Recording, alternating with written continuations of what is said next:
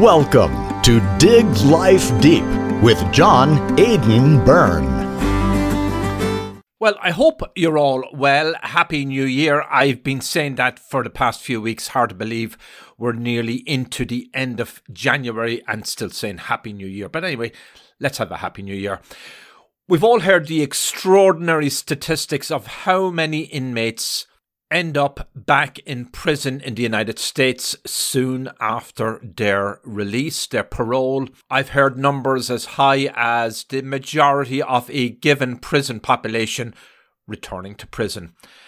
According to a 1999 report by the Prison Policy Initiative, at least 4.9 million people in America are arrested and booked in jail every year. At least one in four people who go to jail in a given year will return to jail over the course of a year, and at least 428,000 people will go to jail three or more times over the course of a year, 12 months.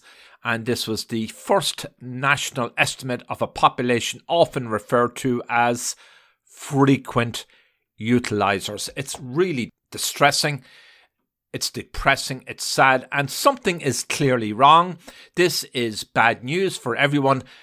Let's leave the debate on bail reform for some future episode. We know something dangerous, sinister, and unacceptable is happening in places like New York City, with some folks who've done some really bad things walking the streets of New York with seeming impunity. It's quite mad.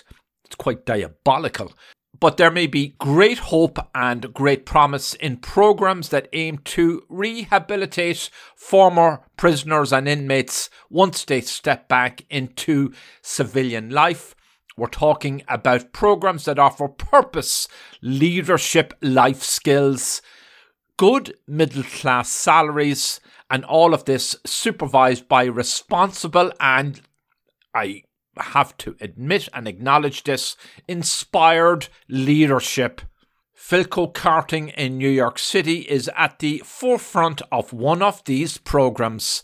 Filco has teamed up with Labourers Local 108 on the Pathways to Apprenticeship program. Filco Carting is a leader in commercial waste collection services in New York City and offers job and life skills training sessions to members of what are known as underserved communities, communities in New York which have a lot of troubles. The trainees, 60% of whom were formerly incarcerated, learn about holding down an important job, safety protocols, and what life in the workforce is actually like. The program, operated by Filco, trains participants for careers in waste removal. And another stat the program to date has assisted over 300 people with pathways to apprenticeship. Joining me on this episode to tell us more is Joe Monopoly. He is a manager at Filco Carting in New York who is involved with this Pathways to Apprenticeship program, and he will give us lots more about the success of the program in my interview with him coming up in a wee moment. I do believe the program is going to grow, and I do believe there is going to be a point where the justice system is going to wake up and have that aha moment and say we are not doing the job to help rehabilitate and refacilitate these individuals who have been impacted by the system. Yeah, that's why Filco's here, though, mm-hmm. because we're really able to take people in. Yes, you can. If there's baggage, there's baggage. However, the job that we try to train you for is going to help you sustain a very long and successful career and help you provide for your families and make something of yourself. And it's a good time to be talking about work. Before we hear more from Joseph Monopoly, it's time for our weekly segment of Future Shock 2.0 with workforce trends expert and author Ira Wolfe we're in the start of a new year, and I got to ask you, what are the big disruptors out there? I, I don't think there's going to be anything new, but that's always hard in the world we live in, as we call it, never normal, as I call it, the never normal. Uh, there's something that always seems to pop up. But within that, I think we're going to continue to see just an escalation of some of the issues that we were experiencing in 2022 and 2021. So number one is labor shortages. Uh, inevitably, we're going to continue to see those, even if we have a recession. Uh, there's going to be pockets and industries and jobs that are, are just challenging to fill. And one of the reasons is baby boomers are still getting older. They're still retiring. Unfortunately, some are dying. Uh, immigration uh, it continues to be debated. Everybody recognizes that it is a solution uh, to helping some of our labor shortage problems, but it's unlikely that anybody in Washington and beyond has the appetite to do anything about it. So we're continuing to see lower immigration. Uh, and then labor participation rates is still puzzling everyone, uh, especially males. Uh, so we, are those trends are going to continue to to occur. Uh, and on top of that, we're going to throw in possible recession, wage inflation, wage growth, and again, inflation. It's estimated will go down. Hopefully, will continue to go down, but we're still going to have wage growth. Uh, a lot of it's catch up from the past, and also because of this labor market. Remote work, we've talked about that, or we will be talking about it on, on many episodes. Uh, so remote work is going to continue to grow. The demand is there. You know, two thirds of employees want to have some type of remote work or hybrid option if they can. Uh, and yet there's only one third of employers who ha- want that option. Uh, and because of all this, and maybe this is this is almost uh, this is the icing on the cake since the pandemic from 2020 to 2022, there was just an escalating rise in the number of people who were burnt out and stressed out, anxiety in the workplace. Uh, it created health problems, it created absenteeisms, it created the quiet quitting, and all these other events that were going on. So behind the scenes, uh, anxiety, work stress, and burnout are going to continue to be high because now people are struggling to figure out how they make their, their paychecks stretch they still got bills coming in. Um, they still got higher costs, and uh, you know that's going to continue to be a problem. So I, I, think if we look into 2023, hopefully there's no new unexpected disruption that we we, we miss here, but it's it's possible. Um, but we're going to continuously label shortages, wage growth, remote work, stress, and burnout. Well, we'll keep watching these disruptors, Ira, and we will catch up on the next segment of Future Shock 2.0. More from Ira Wolfe next week. Ira is a workforce trends expert, a TEDx talker, and host of the top rated and very popular Geeks Geezers and Googlization podcast with Jason Cochran. Coming up in a wee moment is my interview with Joe Monopoly, a manager at Filco Carting in New York City, with its successful Pathways to Apprenticeship program, which has a unique way of rehabilitating former prison inmates with careers and a new purpose in their life. We keep digging for the secrets and stories of uncommon and everyday things and interesting people.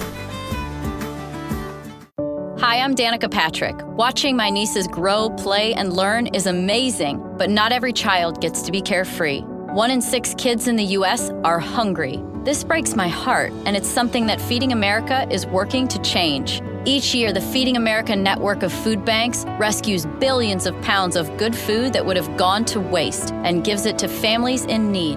To help, visit feedingamerica.org. Brought to you by Feeding America and the Ad Council.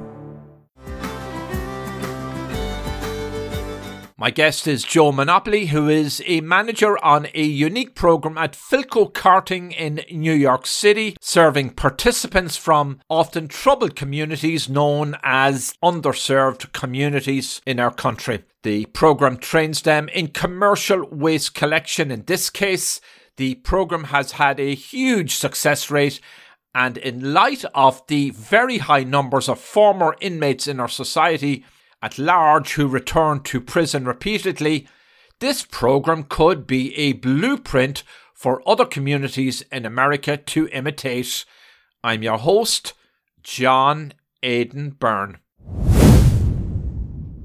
Joe, welcome to my show. I'm really impressed about what your company is doing, uh, rehabilitating former inmates. I'm, I'm just curious as to how all of this came about and why your company, which is in the waste karting business. How did it get started? Well, first, John, I just want to say thank you for having me on the show. I really do appreciate it. And uh, as well as our entire company, we appreciate you for having us on here. So, the way that we kind of got started in this whole program, or at least want to participate in it, is because we've always been built on the foundation of giving back. And we've done so since we'd opened our doors in 1910. And the way that we decided to get involved was that we were first pitched uh, the Pathways to Apprenticeship program from a former team member of ours who was actually a peer mentor for this program. And from there, we decided to say, you know what, why not help them out? You know, because we're always big believers in giving back, and we want to make sure that we are able to set up people with a uh, sustainable career for the rest of their lives. Give us a sense of the numbers um, that you have recruited or hired and brought into your program who are former inmates. Before I want to get into that, what this pro- this program is called the Pathways to Apprenticeship program, and it's actually very unique in its own way. It's designed to help give those justice impacted individuals a reset or some sort of second chance in life that allows them to learn a specific trade. And what they want to do is once they learn that trade, it allows them to sustain and support their families along with the opportunity for them to become successful. And that's why we got involved because we're a big believer in that. And of these four that this particular program had, we are looking to hire them in the near future. Yeah. because the holidays, everything going on, it gets a little hectic. So we're looking to bring them on as soon as, you know, they want the opportunity to. So it's called the Pathway to Apprenticeship Program. And um, there are other uh, companies who are involved with this program. Um, I'm sure people who hear this are wondering how does this actually work? We're talking about former inmates, and uh, we know that there's an issue in the criminal justice system in America, and we hear this st- statistic that a lot of former inmates who are released into into society return back in the prison system. So we clearly have a problem there. Um, so how do you qualify these inmates to come onto your program? Is there some criteria you lay down? Do they apply to join it or do you scout them, source them? How does that happen? So Filco Carting is actually a partner with Pathways to Apprenticeship. Pathways is its own entity, which was founded in 2013. And it was built between, you know, 12 to 14 different volunteers who wanted to help grow and form to what it is today. The way that they select their candidates is a unique process where you know, it's all based on the need of, you know, for these apprentices, whether it's someone from local government or a representative who wants, you know, to start a program, or it's businesses actively looking or vouching for these apprentices to come and look for new team members. Pathways also has these information sessions that they can have where there's three at night, one during the day, and anyone who's interested, not just those who were formerly incarcerated, can come in and participate. And then they have these uh, sessions with program leaders or former uh, graduates and uh, organizers who, you know, uh, want to share the importance and the impact that uh, Pathways to Apprenticeship has. And since 2013, when it first started, they've helped over 300 people find a successful career path. It's quite amazing, and it must be emphasized that what you're doing is not new in America, but um, maybe in some ways it's growing. Um, as a job resource idea because we have these labor shortages. That's one thing. And then also separate to that, we have problems in the criminal justice system. And it's one thing serving your time in prison, but if there's no goalposts, if there's no counseling, if there's no um, career opportunities in the outside world when they when they leave the prison system, really it's a former inmate set up for failure. So you kind of address a lot of that. Yes, and I couldn't agree with more what you're saying because as soon as someone is released, it's a completely new world that they're released into. They have no idea what it was when they first entered the justice system, unfortunately. And that's what the unique part about the program is, is that there's two facets to it. The first part is that it teaches these, you know, either formerly incarcerated or low income individuals basic life skills, how to pay a bill on time, what's a mortgage, what's workers' rights, what is a union, and then on top of that, the program also teaches them the trade specific uh, skills that they need. So in our case, we're teaching them private sanitation skills and you know more of the the tactical skills that they need in order to become a team member at either Filco or somewhere else where they decide to apply to. So they really get the best of both worlds when it comes to this program.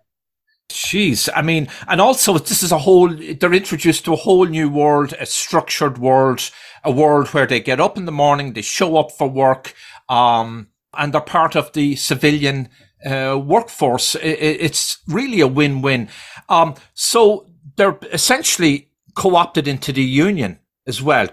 Pat, yes, Pathways to Apprenticeship was actually started alongside uh, the Laborers uh, Union 79, which is the skilled construction laborers union. However, we work with our union Local 108, who's more of the private sanitation and in that sort of realm of the union. So Filco and ours and 108 have kind of joined forces on that, along with Pathways to Apprenticeship, to help bring in more candidates for the private sanitation portion of this program. In, how does it work then in practice? These are these are former inmates trying to do the right thing um, in terms of supervision and oversight, um, and maybe keeping in touch with with their uh, you know with the system out there that so that they're going on the straight and narrow path. I mean, how does that all work? So when someone decides to apply for the program, and I'll explain that later on in this uh, conversation, but they have what are like their peer mentors and what they do is that they check in with them similar to you know you check in with you know a doctor or someone similar to see how the progress is going what the peer mentors do is allows them to form that structure like you were saying and say okay here's your class starting monday. You have to show up to every single class in order to finish the program. And then once you do you will be set up for future inter- uh, interviews future job applications and anything moving forward. But you have to stick to this program first. Because if someone doesn't show up on the first day, I believe that they are X out of the program and then have to reapply again because it's so serious.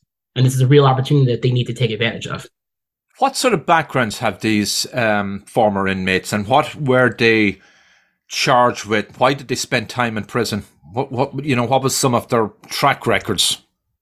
One of the more unique stories when we first started helping out Pathways was that we found an individual who did 20 plus years in the system unfortunately, he took someone's life at a young age. And then the second time that he was involved in the system was for, I believe, drug charges or something and along that lines. However, he's one of the most brightest and sweetest individuals that I've met in recent years. And he's really turned a new leaf and started his own family. And that's at the core of why he wanted to join this program, get to sustain his family. And he really had to show them that he was serious about this. And he did. And he was one of the more successful candidates in this entire program or at least in this private sanitation course. That's great. When you hear those kind of stories, it's heartening and it kind of sends a, a positive message out to the wider community that these programs um, have happy endings for, for many um, of the former inmates. Uh, what's the sort of general reaction from the public out there uh, when they hear maybe that, oh, it's former inmates are carting my garbage away. Jeez, uh, I mean, I'm just doing devil's advocate here. Uh, you know, is there any negative pushback? From what I understand, there has not been because I think the focus is not on what they've done in their past; it's the focus on the present. Hmm. And that is, these individuals are really starting to get their lives in shape and really focus on themselves, and that's the important part. And people love a feel-good story. So when they notice that someone who's had a darkened past but decides to turn the leaf and go against that, that's what I think people are more attracted to. And that's why they're so supportive and, you know, very proud of this program and what it's done for people. Well, something is needed for um, the whole system. So, I mean, the statistic I read was that there are at least, there are up to like 2 million people in prison in the United States. That's probably the highest rate per capita in the world. I mean, I think in the Nordic countries, it's um, just way way lower and in Europe. So there's something amiss here. And then we have, we, we, you know, we could go down a rabbit hole talking about uh, the liberal um, bail reform measures in New York City and the the crime rate in New York City. Total and utter disaster, and nobody seems to be coming up with any um, sensible solutions. But isn't one of the sensible solutions is to have people go to work every day who might have had a dark past, but now they're on the road to reform. That's, I believe, why at least I was so eager to help out with this program in my own in my own uh, personal life because, like, like you said, there needs to be some sort of reform. Obviously, however, when someone gets up to work every day and has that certain structure, it won't allow them to regress and go back to their old ways or before that they were formerly incarcerated. You know, we don't want a repeat of a system or a repeat of their own past you want someone to go and continue to sustain their families and make themselves better. That's why we're so eager to help out these individuals. That's what I think everybody should do. If you, if you want to have, you know, if you want to solve an issue, you have to kind of get involved and really go for it and show their support. You know, these are people who, as you described them, come from underserved communities. They're poorer neighborhoods where uh, crime and unemployment were systemic problems. There's probably massive drug abuse problems, um, just domestic issues. I mean, an endless list, and uh, uh, you know, you know, a tough, a tough situation. And now they're um, on the road to reform. They're working with your company on pathway to apprenticeship program do they carry any baggage with them? And I don't mean that in any kind of a, a demeaning way, but when they start in your program, they, these are individuals who have experienced some hurt in their life and and um, spent time in prison. Um, does that ever show itself, and do you have to deal with that? Do you have to show them any tough love? Do they ever sort of fear in the wrong direction and say, "Hey, you have to come back here and just focus on this"? That that's a great question. That's what the peer mentors are for. So Pathways to Apprenticeship has a group of peer mentors and former instructors and former students even, or former apprentices rather, who help get some some individuals through those uh, darker times, as you said, and that helps them keep them on the track. Because, like I said prior, if someone even misses one class or doesn't even show up to the first class, they're nicked from the program.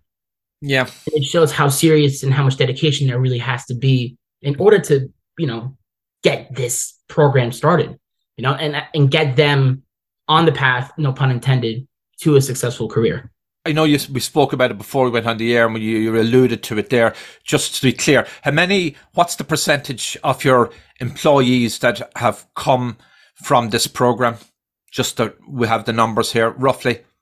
Right now, we are looking for anyone who ha- is finishing the program uh, the first one that finished, I believe they went somewhere else, but we were so supportive to help them along their way and give them the hands-on training needed.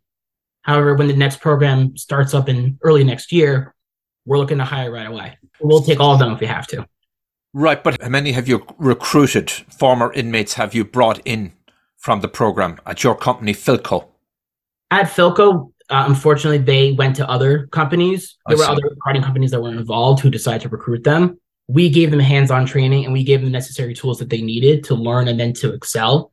Okay. And of course, we're we're, open arms though. If they yep. want to come back, we're here. Yep. yep. they're very familiar with our facilities now, so they know what to expect. So, in other words, they can stay within the industry.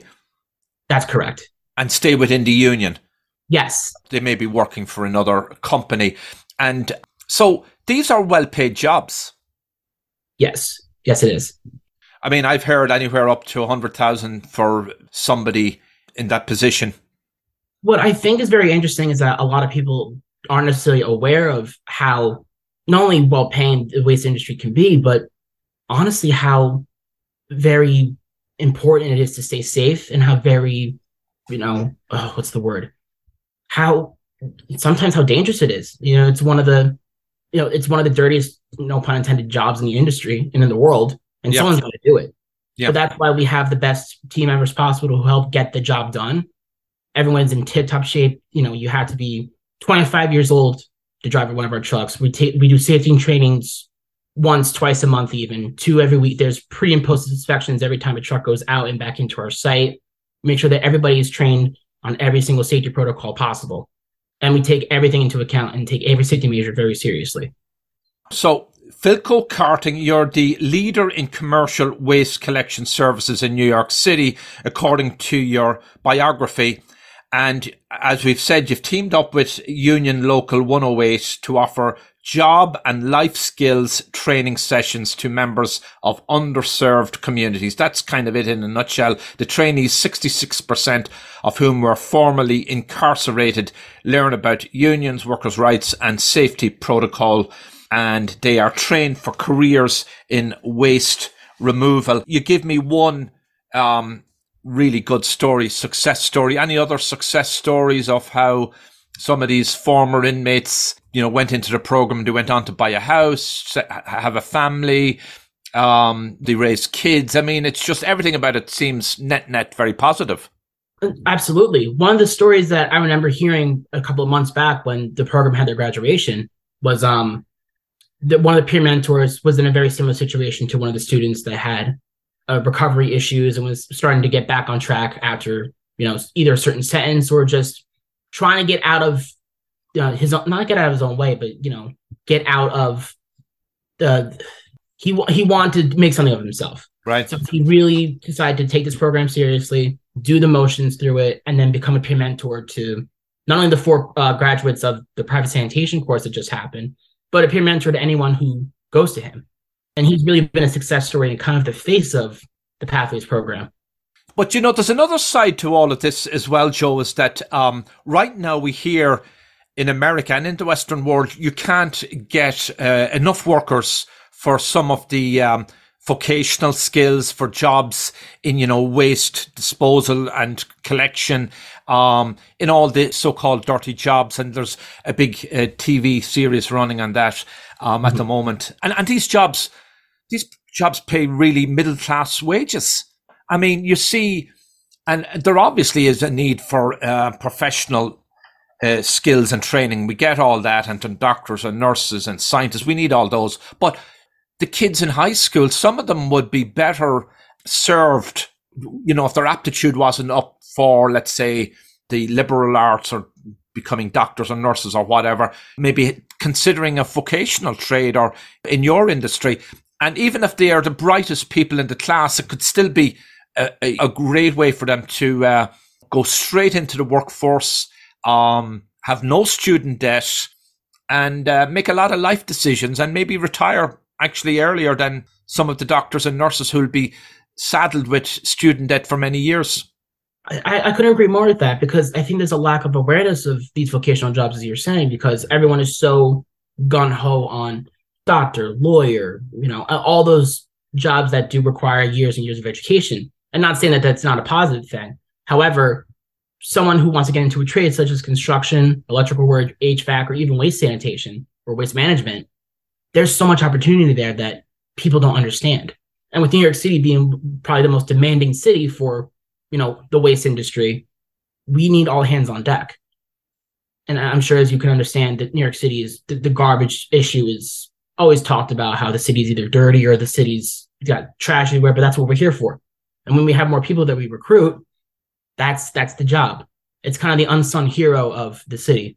So, uh, the mission of the program is to recruit, train, and help provide career opportunities to deserving participants, specifically those in the re-entry community for lifelong careers. That's what you do. That's what you will continue to do. Um, do you see this growing? This program? I mean, in New York City and around the nation? Absolutely. I mean, to start acutely with New York City, the one program that uh, Pathways to Mentorship has, where it's their skills construction uh, course, they had 25 students that are currently in the class right now, and 150 interviewed for the class. So it's very competitive right now. And right now that we had four in the waste industry, we're looking to double or even triple that number, and starting in February or March, I believe. That's just quite amazing. Um, where do you see the program five years from now? Where will it be at? You, I mean, obviously we're talking about growth here, but are do you think maybe the criminal justice system will wake up and say, "Gee, yeah, we've been doing some things wrong. We haven't been paying enough attention to rehabilitating people." And that seems to be a big problem because if there's so many of former inmates back in prison, then obviously they're not being guided and directed properly. I do believe the program's going to grow, and I do believe there is going to be a point where the justice system is going to wake up and have that aha moment and say we are not doing the job to help rehabilitate and refacilitate these individuals who have been impacted by the system. Yeah, that's why Filco's here, though, mm-hmm. because we're really able to take people in. Yes, you can. If there's baggage, there's baggage. However, the job that we try to train you for is going to help you sustain a very long and successful career and help you provide for your families and make something of yourself. That's yeah. the ultimate goal is to make something of that oneself. And that's what we're here for. A couple of um, elementary questions. Uh, these uh, workers or employees that come from the underserved community, I, it sounds like a lot of them are from minority communities. Yes. As we would define them, if you will. Um, do you have any people out there in the general population, uh, again, I'm pushing back, but playing devil's advocate because I'm supportive of the program, um, who might say, "Hey, gee, you're hiring," and you know we've discussed this, but um, you, you're hiring, but you know these uh, people from the underserved communities and former inmates. But gee, I want my son to get into that, and he, you know, he never did anything wrong, and you're just, you know, you, you're maybe giving too much preference to those in that community and not to those in the you know in another community. Does that ever does any issues ever arise on that or is it not an issue? It's not an issue. I think that when through the what was it 66% of those were formerly incarcerated have been a part of the program. That's that statistic. However if anyone is interested in joining the program because they see an interest in it they can absolutely apply and go through the motions and do the interview process through pathways to apprenticeship it's not just to those who may have been underserved or um, impacted by the justice system. It's anyone who wants to learn a specific trade can apply, interview, and then take the course and graduate and then get their career path started. So that's an important distinction. So it's really open to to any people in the community, men, women, or minorities under underserved, or anybody wants to have a, a career and start with Filco or any of the other um, programs out there. Uh, what's it like in your industry? I mean, it works 24 7. We're in the Christmas holidays, Hanukkah, whatever holiday you celebrate. I celebrate Christmas. Uh, I, am thinking you do too, um, uh, Joe. So, but you, it, the industry never sleeps, right? I mean, you're going to be busy through the holidays. I think people realize that the garbage industry doesn't sleep at all. But when you have New York City combined with that and the city that never sleeps, it just seems like it's just nonstop, you know, accumulation of garbage. And the holidays prove so. Mm. It's almost like you kind of have to hold your breath until January 1st, where then you go, okay, we made it through the holidays and now we got to start all over again. Yeah. So it's a very exciting time, a busy time, but it's very hectic with a lot of, you know, the, the, the garbage situation. Yeah, yeah, yeah. No, I would imagine you need to have a very um, sharp sense of organization and operations and timing is critical and you have to work with the city and various ordinances and you know I, I don't want a, a whole primer on the garbage industry, but it's interesting because you've all this waste disposal, and I'm sure come uh, December the 26th and 7th, when everything gets, you know, after Christmas, the wrappings and so on, you're going to see a bigger pile up than you might have in other times of the year. 100% at Filco, we have the best of the best in the industry, whether to our drivers our helpers, or even those who help operate our, our entire company. We only hire the best of the best. Filco Carting has teamed up with Labourers Local 108 on Pathways to Apprenticeship Program, and the sessions offer career and life skills training to underserved members of the community. And as you said, it's open to others as well. You're one of the family members and managers at Filco, uh, Joe, and your dad's been there, and it's it's been a successful program, and it will continue. Do you want to give us any information if people want to get in touch with you? Is there a website? Any ways they can contact you? Absolutely. I mean, Filco started in 1910. You can find us on our website, www.filcocarting.com. And we're also on social media on Facebook, Instagram, LinkedIn, and Twitter. Thank you, Joe, for being on my show. Thank you, John. Appreciate it. You are listening to Dig Life Deep with John Aidan Byrne. You can reach the host in the U.S. at 973 529 4699. That's 973 529 4699. 973 529 4699. Email byrnedesk at gmail.com. That's byrnedesk, B Y R N E, desk at gmail.com. Byrnedesk at gmail.com. Subscribe for free.